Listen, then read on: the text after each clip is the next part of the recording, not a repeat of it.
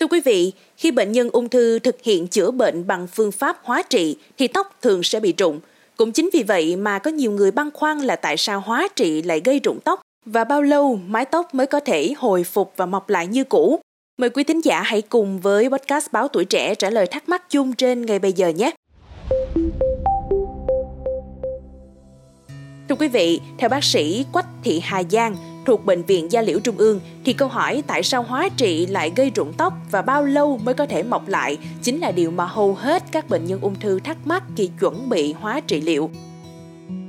Trả lời câu hỏi trên, bác sĩ Giang cho hay rằng rụng tóc là một tác dụng không mong muốn thường gặp đối với bệnh nhân điều trị ung thư toàn thân.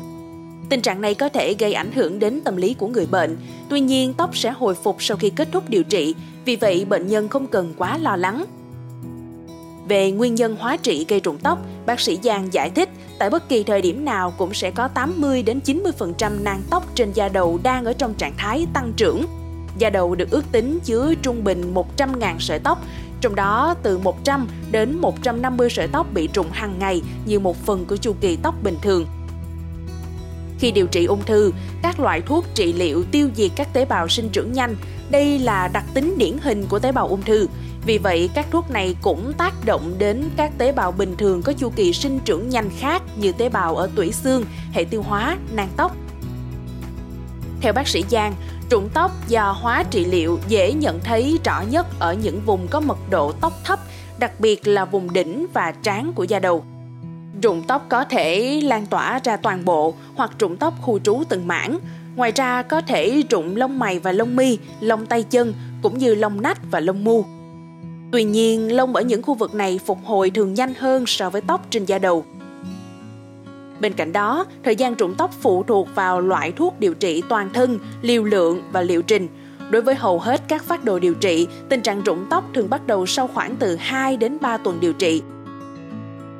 Khả năng gây rụng tóc của các tác nhân hóa trị liệu phụ thuộc vào từng tác nhân cụ thể và đường dùng, liều lượng và phát đồ dùng. Nguy cơ rụng tóc cũng khác nhau giữa các loại thuốc, một số thuốc hoàn toàn không gây rụng tóc hoặc ít gây rụng. Ngoài ra, bác sĩ Giang cũng cho biết rằng rụng tóc do hóa trị thường có thể hồi phục, các nang tóc tiếp tục hoạt động bình thường trong vòng một vài tuần sau khi ngừng điều trị. Tóc mọc lại có thể nhận thấy rõ ràng nhất trong vòng từ 3 đến 6 tháng. Tuy nhiên, thông thường, tóc mới thường có những đặc điểm khác với tóc ban đầu. Theo các nghiên cứu, có khoảng 65% bệnh nhân gặp phải tình trạng tóc bạc, quăng. Đây có thể là do tác động khác nhau của hóa trị liệu lên tế bào sắc tố nang lông và biểu mô lớp trong. Những tác động này thường cải thiện theo thời gian.